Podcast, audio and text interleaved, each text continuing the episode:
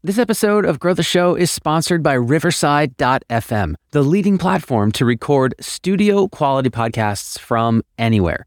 More than 70,000 other podcasters use Riverside, including myself, Guy Raz, Gary Vee, companies like Spotify, and even the New York Times. What's amazing about Riverside is that when you're recording a podcast or a remote interview, the recording quality is independent of Wi Fi stability, which is huge.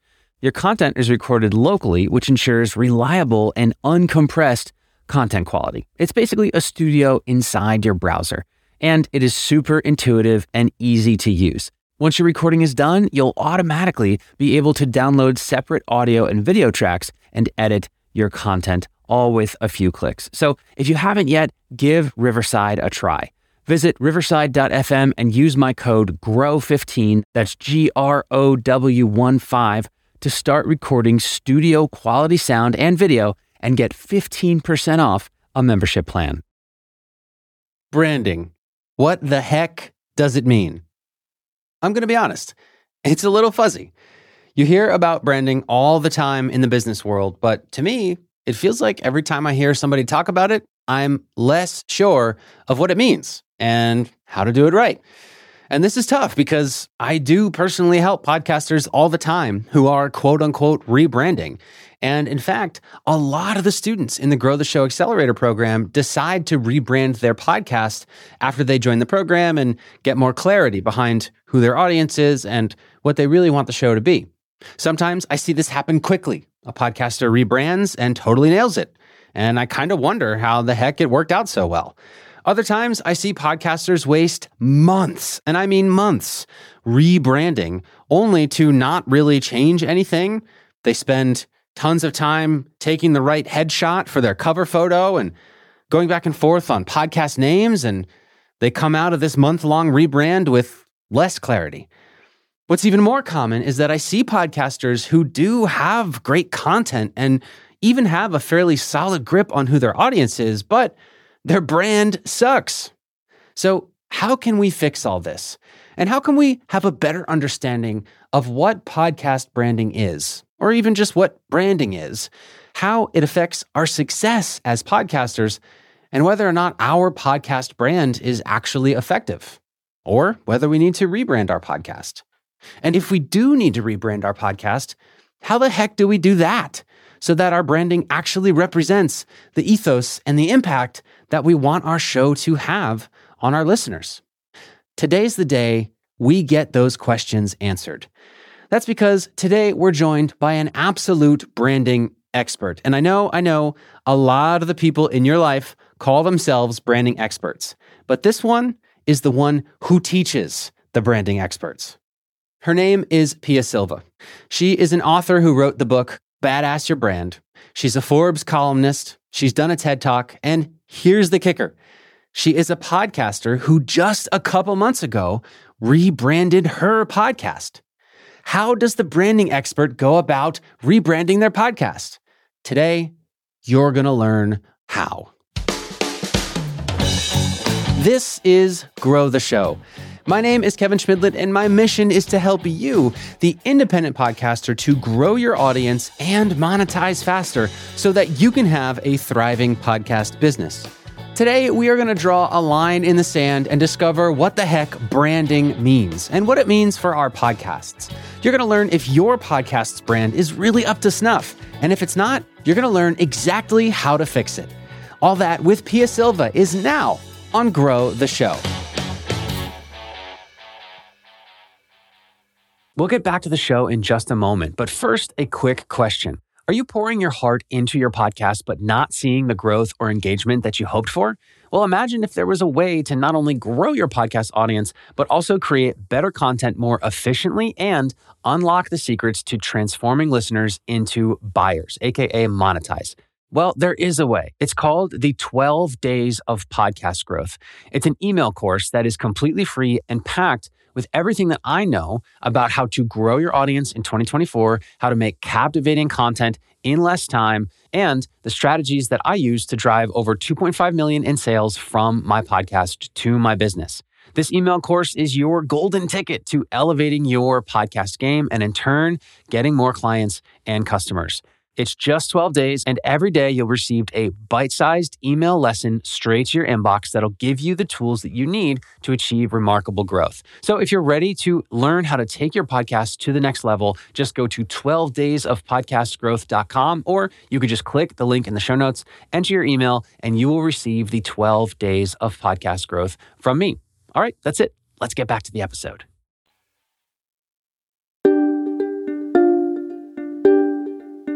My name is Pia Silva. I am a partner and brand strategist at Worst of All Design and the co founder of No BS Agencies.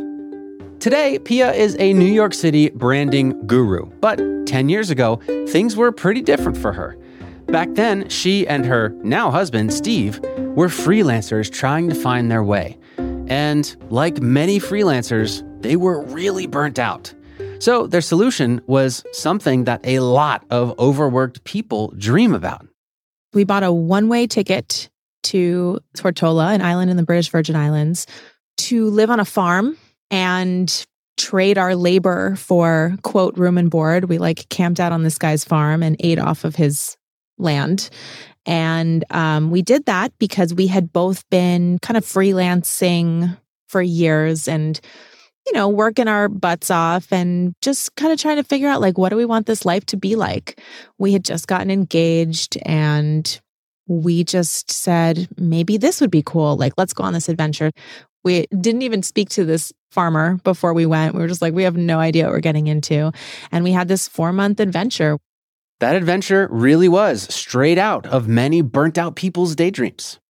I mean, we really did work for a few hours every morning and then we just read all day and hitchhiked around this island and went to all of these, you know, idyllic beaches. And it was also really eye opening. People do think that that's living the dream. I'm a big beach person. That sounded like paradise to me. But just two weeks after Pia reached paradise and the novelty wore off, she had a really uncomfortable realization. She felt exactly the same inside. I literally remember sitting on the beach and just starting to sob because I realized, oh my gosh, it doesn't matter where I am. I'm going to still have all the feelings I have everywhere. I'm going to feel stressed and I'm going to feel happy and I'm going to feel sad and I'm, you know, it's it's this is not a fix. You'd think it would be devastating to sit in the middle of paradise without a care in the world and still feel stressed, right? But actually, that's not how Pia felt. She was actually really glad it was great be actually because it burst the bubble of thinking that there was some other place that would or some mm. other way of living and being that was going to make me happy. And it was like a very big realization like you're either, either happy and content with things or you're not. And then everything else is just external. With that pia and steve bought another one-way ticket. This time they went to a place that is the exact opposite of tortola. They went home. We realized there we like Brooklyn. Like, we're not going to live here. this is cool, but this is getting old. And we really want to go back and like build our own pyramid. And yeah. that, that was the beginning of our business. That business that they were about to start was a branding design business, and they named it Worst of All Designs. Now, you're probably thinking what a lot of Pia's friends and colleagues thought when they heard that name. But what if people think you're bad at what you do? That name choice, however, was very intentional, and it proves that Pia and Steve are actually really good at what they do. We help people stand out and stand apart from the sea of sameness. And you know what doesn't stand out? Saying we help you stand out. Mm. So, our philosophy is you need to be your brand. And being worst of all design is a really big smack in the face that we do things differently without using the word different or stand out or all the other jargon. Um, but the real reason that we're worst of all design is because my husband and partner's last name is Wasterval, and it is the uh, stoner nickname he got at UC Boulder. With a name and a vision, it was time to book their first clients. The challenge? Finding those clients. I started on Craigslist, just scrolling Craigslist all day long. That was all I knew. And you know, I we did all right. I mean, Steve and I were both working all the time. We were taking all projects, we were doing everything. We were generating enough income. We were generating more, more than we needed, but we were working all the time. We didn't really have a business. I didn't know that at the time. We were, we were just kind of mm. freelancing for everybody. Pia and her husband were working 24 7. And even though they were making decent money, they were exhausted. So in 2014, about a year after starting their business, they made what seemed like a logical choice. We ended up hiring two people. We got an office. Right now, we've got a lot of overhead. Now we have to generate more income. And so, three years into our business, we have this office that I'm still sitting in today, but we have this big, beautiful office. We have two employees we had generated that last 12 months about $240, $250,000. Everything sounds like it's going great, right? Wrong. After hiring their employees, Pia and her husband learned a really tough lesson. We were in debt because everything is so expensive. So we were in $40,000 of debt and we had no credit to our name. We had no savings. Like we were completely painted into a corner. And so when we got to this breaking point, we had to let our employees go. And that was a relief. It was so sad and I felt like such a failure at that moment, but it was the only thing. I had no money to pay them, so we had to let them go. This Brooklyn adventure that Pia and Steve had embarked on seemed like it was going to be a complete flop. They were in debt and they had no employees, but they didn't give up just yet. Steve and I put ourselves through a process much like we were putting our clients through and kind of reevaluated the whole business and said, what are we trying to build here? Like, what do we want this to look like? What do we want our lifestyle to look like? And what's the end goal? And the end goal for us was just flexibility and freedom. It actually wasn't building some big agency. I hmm. just had not really thought about it. And I just kind of assumed that building a big agency was the only way yeah. to get freedom and flexibility when in reality, it actually constricted everything. Now I was beholden to my employees. I had to make all this money just to pay them. So it kind of had the opposite effect. And that's when I realized we can make a lot more money by ourselves.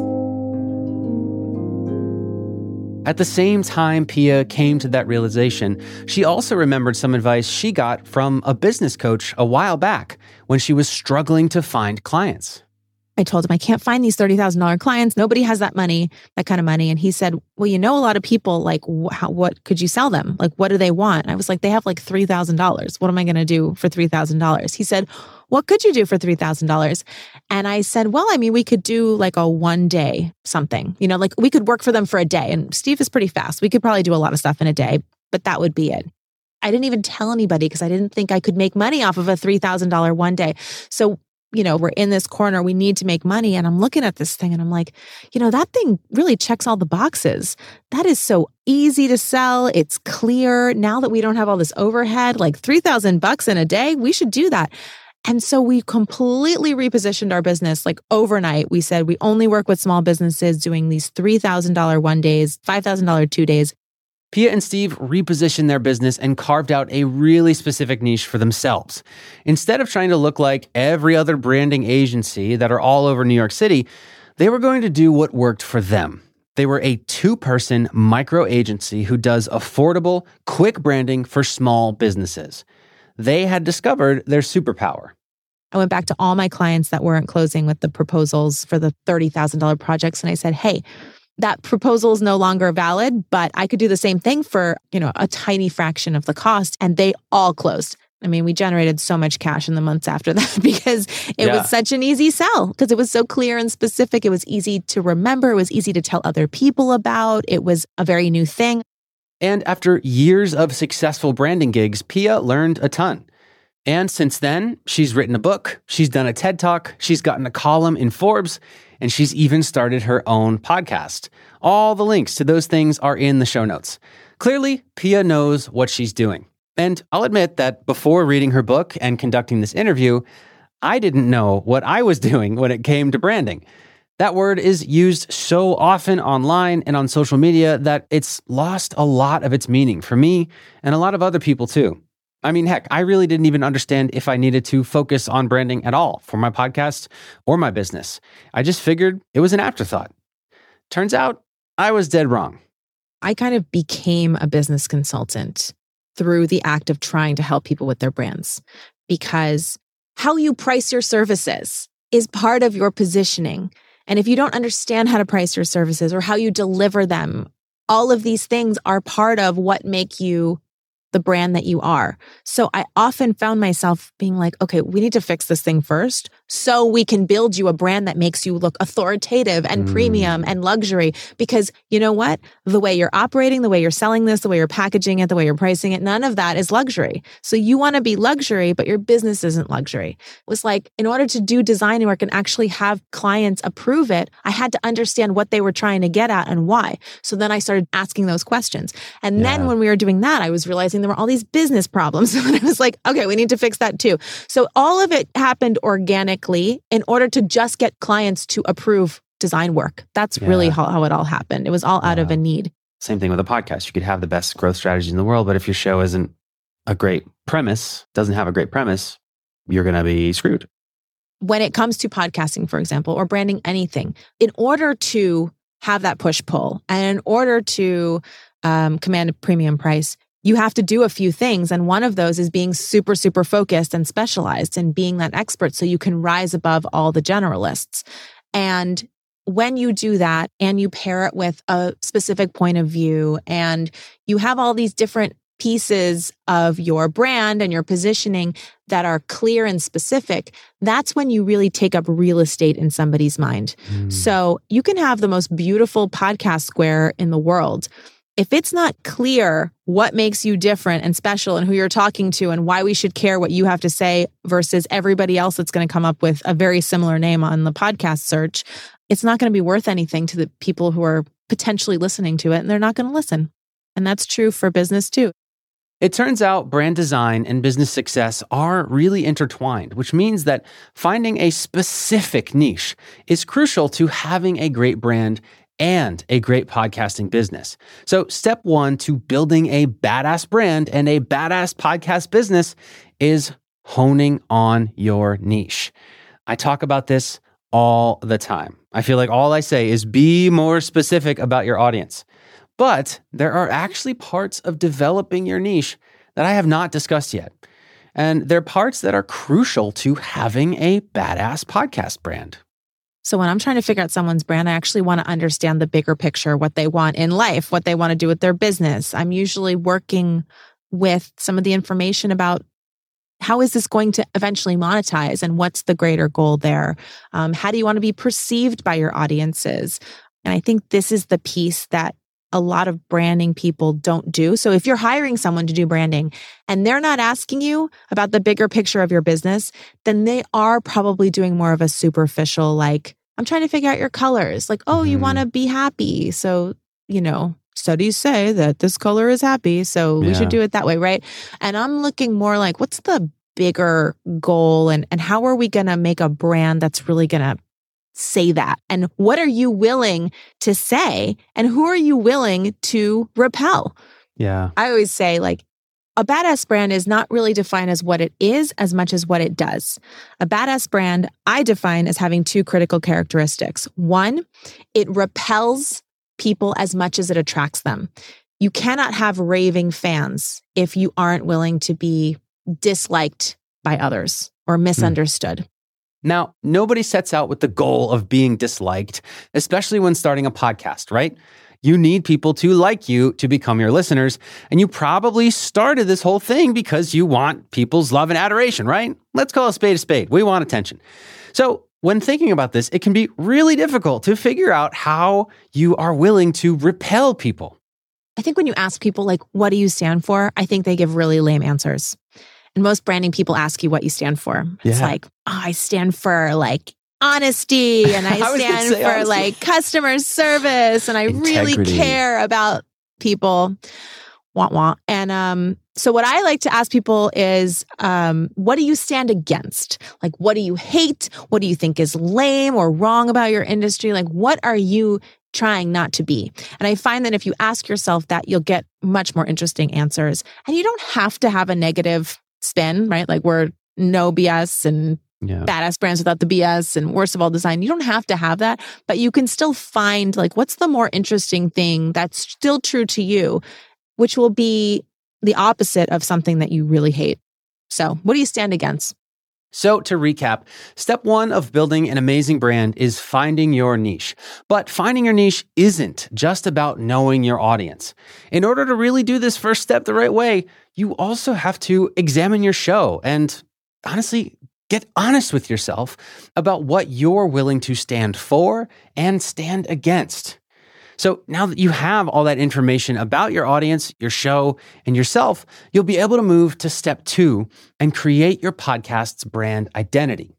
So when I explain branding, like think about a hourglass, right?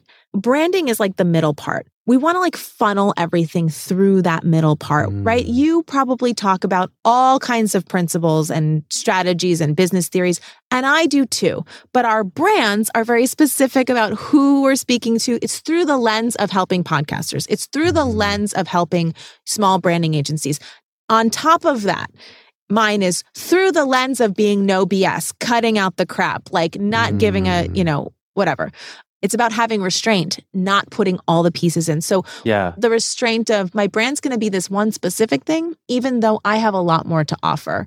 And I think if you're like, oh, it's not right or it's not there, it's probably because you are somewhere trying to fit all this other stuff in instead of just having the restraint and saying, I'm going to own this piece here and I'm going to go all the way with it. You know, yeah. I think branding is like this little thing that's unique to you. And I say you pull it out of yourself and you make it a billboard. That's your brand.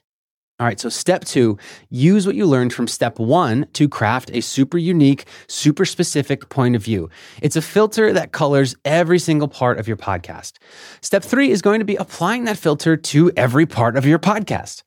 That looks a little different for everyone depending on your brand and your niche. And until now, a lot of what we're talking about has been pretty theoretical, right? So I'm sure you're wondering, how does this actually apply to me and my podcast?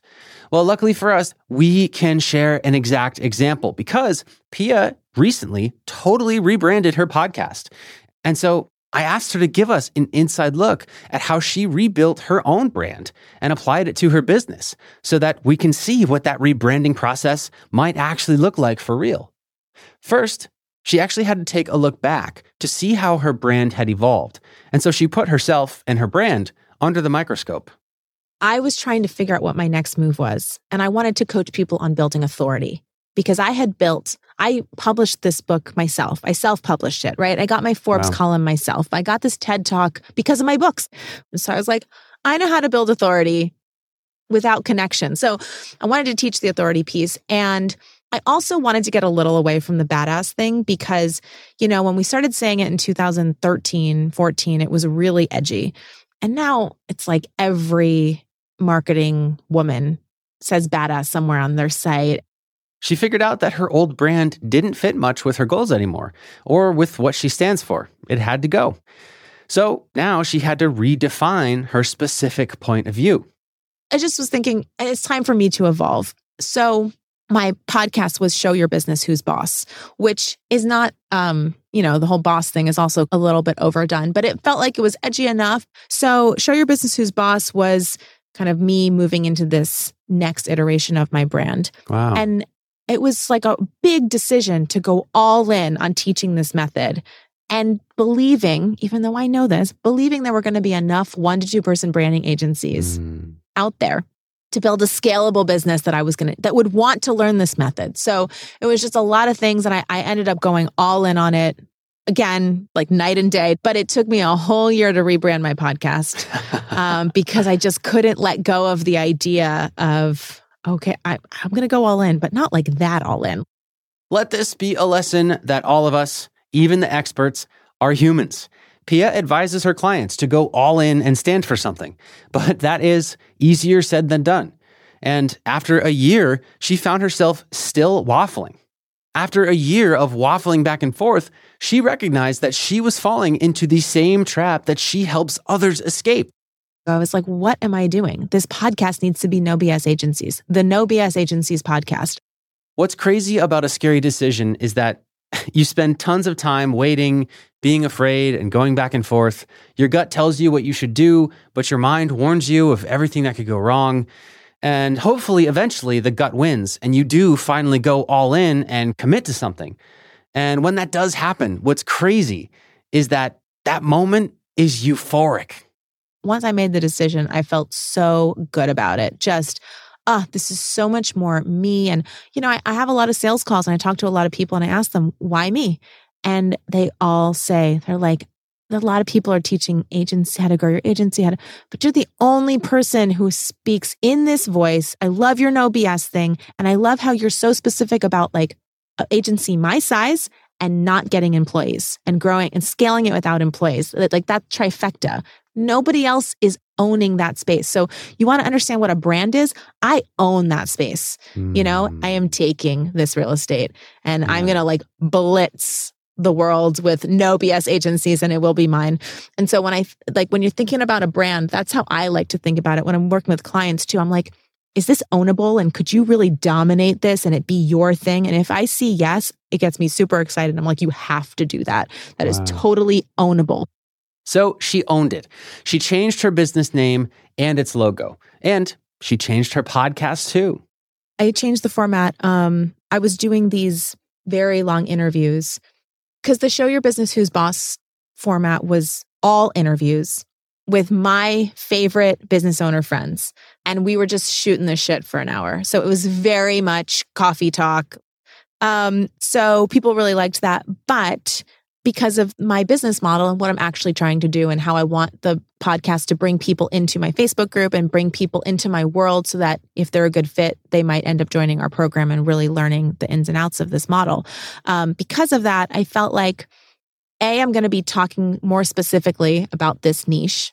Yeah. I was being less more general before, but also it's so easy to record solo episodes, right. right? It's just me talking for 20 minutes. I can do that all day long. So it's going to be way easier on me if I do mostly solo episodes and I'm just like sharing insights and concepts that I know these people are hot to listen to. Yeah. And so I'm doing an interview every like four episodes and yeah. they're going to be much more on topic and they're not going to be they're not going to take an hour and a half of my time which was yeah. a lot of time this makes total sense, right?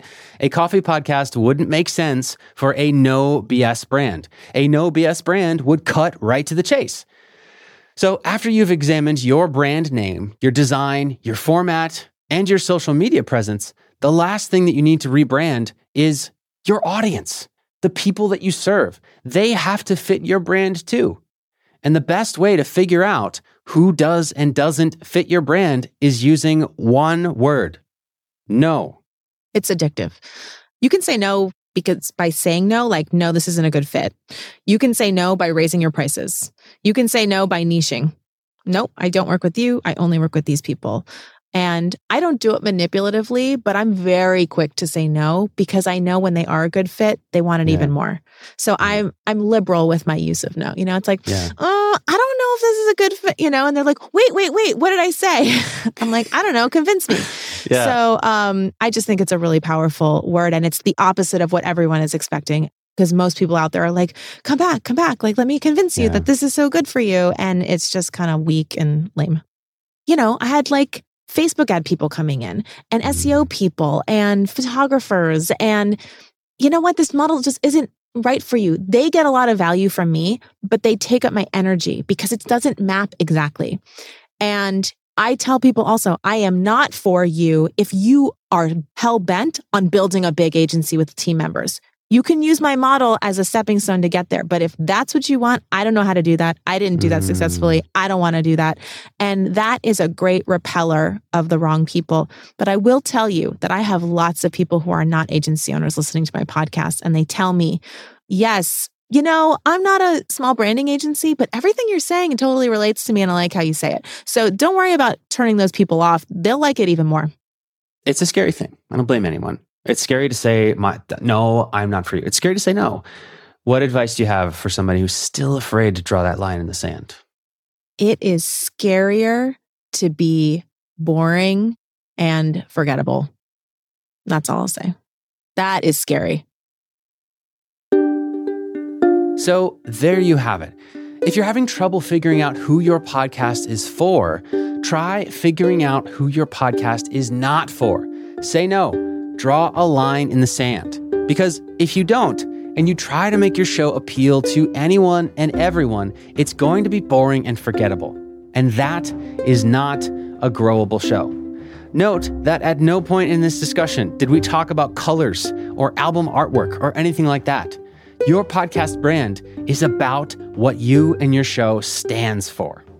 Now, if you'd like support in figuring out where that line in the sand is for you, I invite you to join us in the Grow the Show Facebook group.